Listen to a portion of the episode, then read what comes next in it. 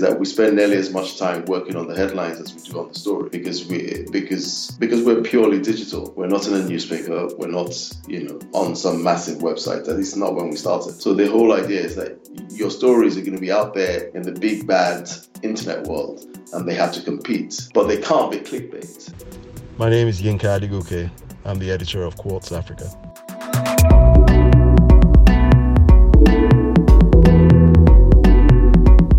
This is a special podcast about journalism innovation in Africa. I am Dickens Olewe. Quartz Africa launched in 2015.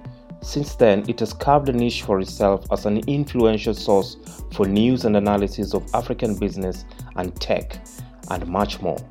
I reached out to Yinka to talk about the story so far. I started by asking him about the market opportunity that led Quartz to launch an African edition.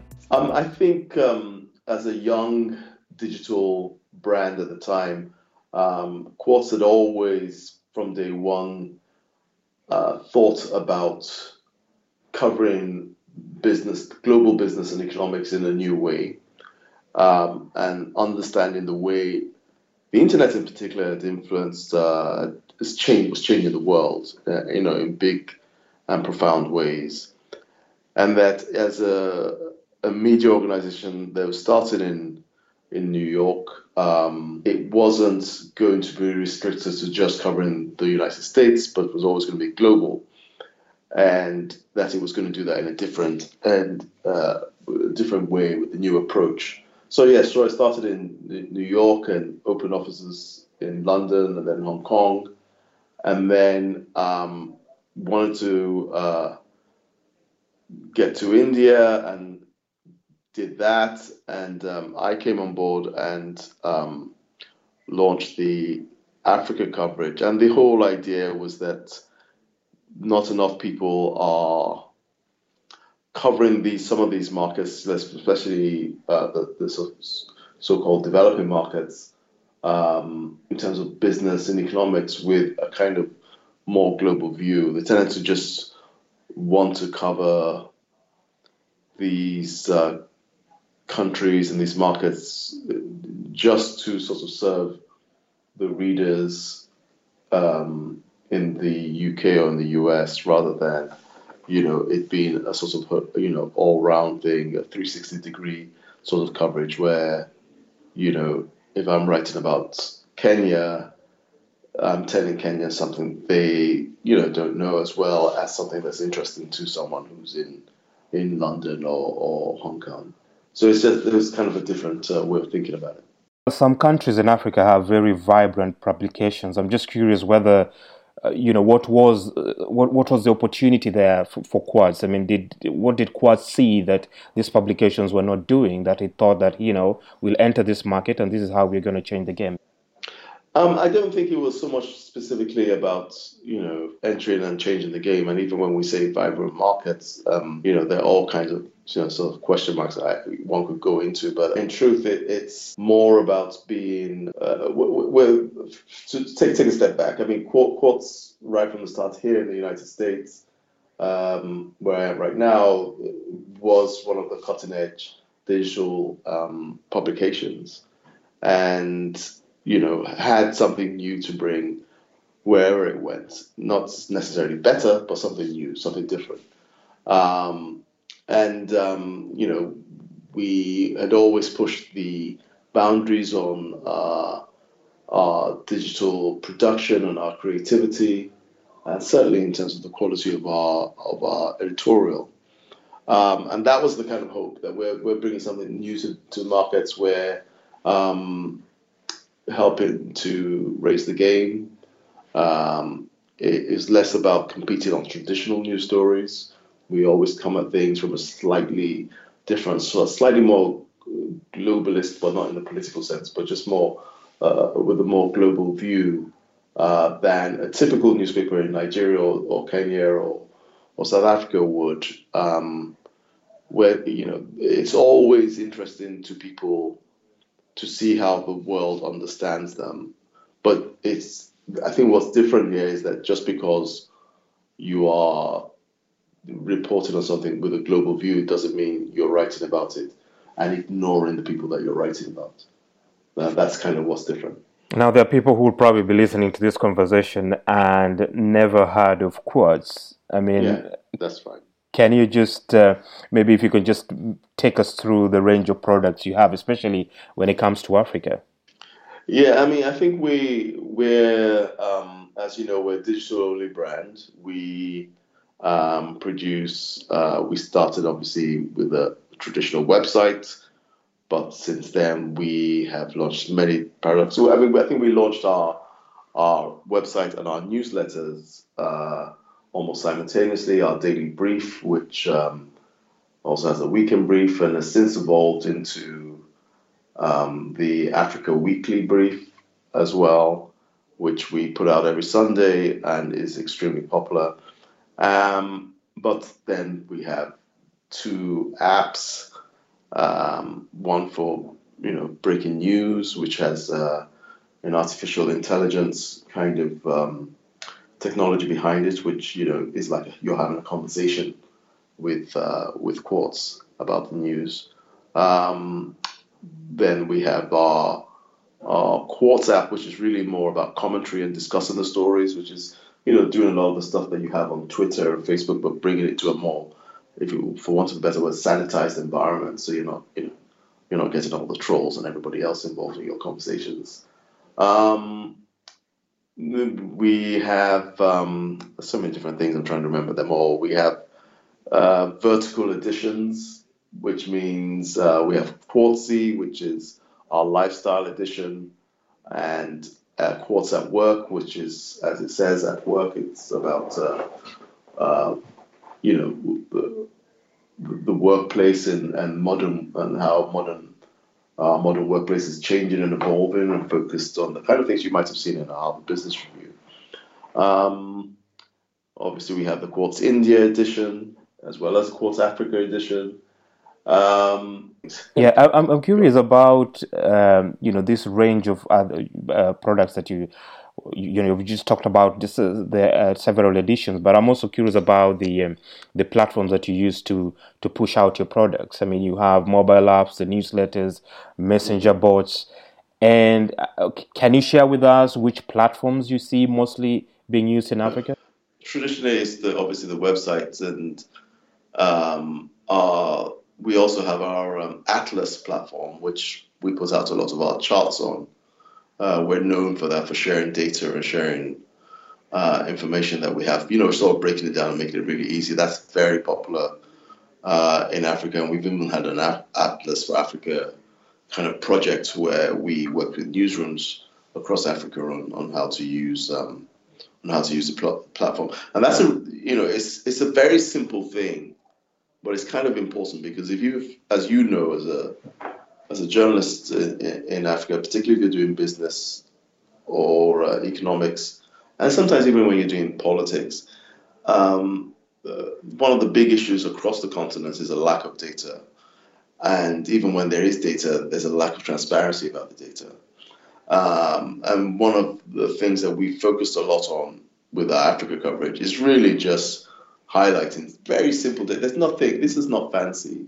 This is this is not those sorts of infographics with all sing whistles and bells and all that stuff. This is really just basic stuff about how economies work and how um, and how um, sometimes even just basic things about culture and and, uh, politics. So just just breaking them down into numbers so people can see for themselves, um, you know, how things are working. Um, so that's been a huge one for us. Our newsletter has been um, probably the one of the most, most successful ones at Quartz, uh, just in terms of its uh, engagement. People have, um, you know, signed up for that in, in large numbers and have, uh, and is always one of the most opened um, newsletters overall at Quartz. Quartz has quite a few newsletters now. So, um, yeah, so as far as Africa is concerned, uh, those have been big. Yeah, the app has also been popular once we launched it on Android. I think for the first few months or a year, it was just on iOS, which, as you may know, is not as does not have as much uh, penetration in, in African markets. But once we got it onto Android, it's been uh, been quite successful, and we're gonna sometime point in Q1 we'll we'll do a big push for um, for our newer app, the Quartz app, which is our um, sort of message board commentary uh, app for people where people can discuss stories. So we're going to do a kind of an African push for that because one of the things that we do with that is we get um, you know sort of well-known thought leaders um, that we have this on our you know we have um, Richard Branson and Arianna Huffington and people like that who kind of help lead conversations. Uh, we're going to get a few people uh, on board for um, a few African thought leaders to you know to get people engaged and, and, and using the platform. And, and by the way, one of the things that Quartz is known for is that we're, we're about the, com- the quality of the conversation and not just about Quartz stories. So you'll see in our newsletters, we promote stories from other places. We think they're, they're, they're really, um, you know, uh, original and, and, and, telling a story that uh, we don't have. Um, and we'll do the same on our on our platform on our uh, app platform as well. I, I, want to talk about the editorial um, content for a bit, but could you just tell us? I mean, you've talked about the range of um, uh, platforms where, again, uh, you're pushing your content to. What's the profile of your audience in Africa? I don't think we we we don't have a particular profile. I, I will go back to the newsletter again and, and say when we've we've generally always assumed listen we're, we're digital only so whether that's africa or anywhere else but especially in africa a lot of our readers are going to be younger um, not super young because again in africa the, these digital access costs a certain level has a certain has certain economic boundaries but um, but definitely well educated. That's been very common, particularly for our newsletter readers. Um, so at the moment, uh, we haven't sort of gone deep into like figuring out who is specifically here or there because we're trying to reach everyone um, or reach as many people as possible. But just by default, by the nature of our delivery, the nature of our platforms, the nature of uh, our focus on quality, um, you know, we're not doing tabloid type news, um, it just means that there's a certain type of person who's interested in understanding the difference between the, the you know the debt in, in uh, the, the African debts from Chinese investors versus you know U.S. investors. That kind of thing is not that kind of thing is not for everyone.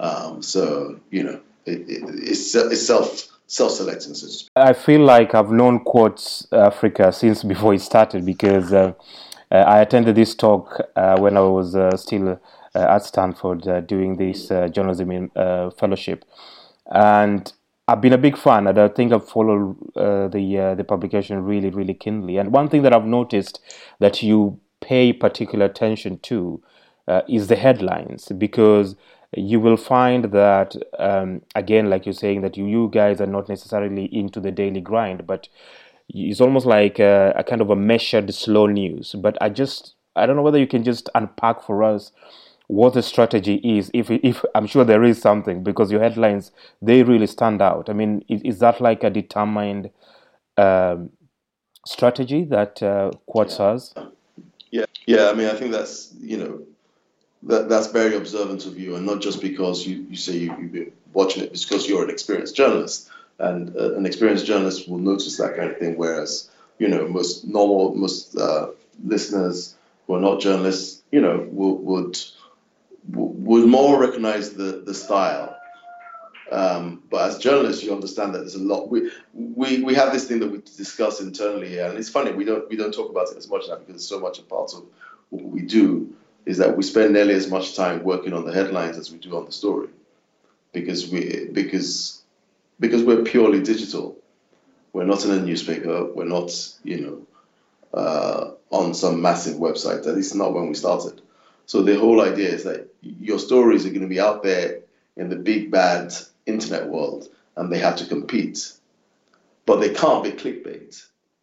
They have to be intelligent and they have to uh, arouse curiosity, but they shouldn't, you know, just be, um, you know, uh, misleading in some way just because you want to get people to click.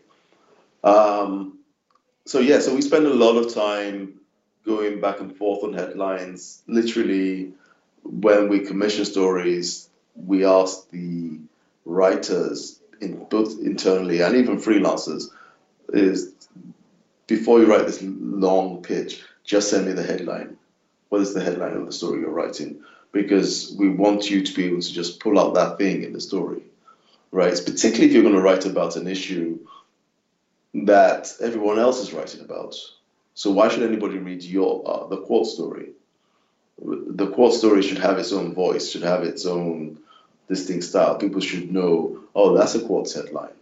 You know, particularly observant people like yourself who really get this stuff um, should be able to recognize or have some idea that that sounds like something Quartz would write.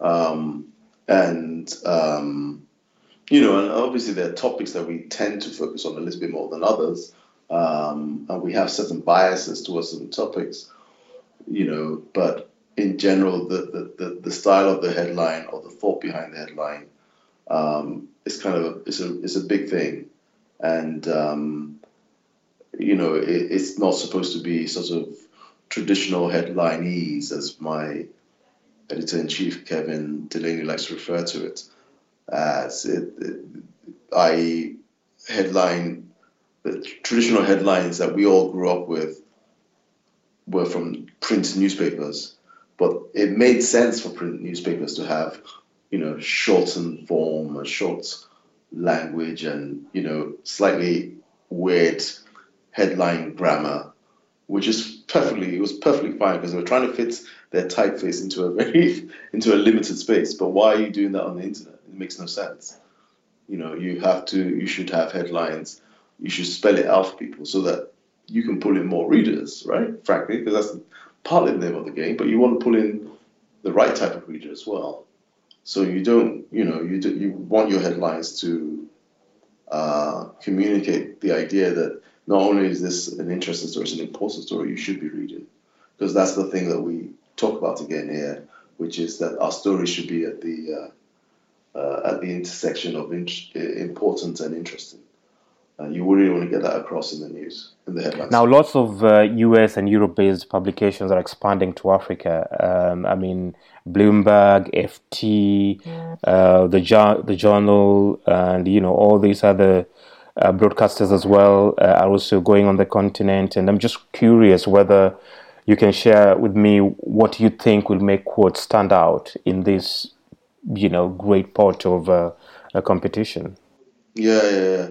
I, I, I think this is the thing I say to every single person, whether they're a start a tiny startup or they're a huge, um, you know, like a, you know, a Bloomberg or Reuters or whatever, is that we're just at the beginning of this game as far as covering, particularly when it comes to covering business and economics and uh, just being a serious publication. This is the beginning. A rising tide lifts all boats. We need we need more of these guys on there. They need more courses and they need more, um, you know, Kenyan, Nigerian, uh, Ivorian, whatever, startups doing their own things as well, as well as local newspapers. This, the continent hasn't been covered well um, by locals or internationals uh, very well, except in a very kind of uh, you know, wait for the disaster to happen, then we'll cover it type of thing. So th- this is a great opportunity to everyone. The, the, internet's kind of made it possible, right? It's made it a little bit more affordable uh, for us to be able to do some of these things. And we should we should embrace it and not worry about. I'm not worried about competition. There's just too much to write about. There are 55 countries.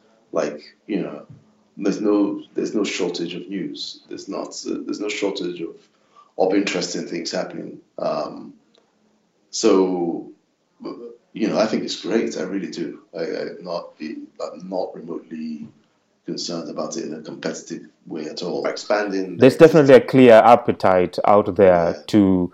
Uh, you know, cover the business and the economics and the tech, which right, which right. which is kind of what what what Quartz uh, covers. So um, I obviously, you know, competition coming to to your turf, if you if you like. Yeah, yeah, yeah. I, I mean, here's the one way that there's competition.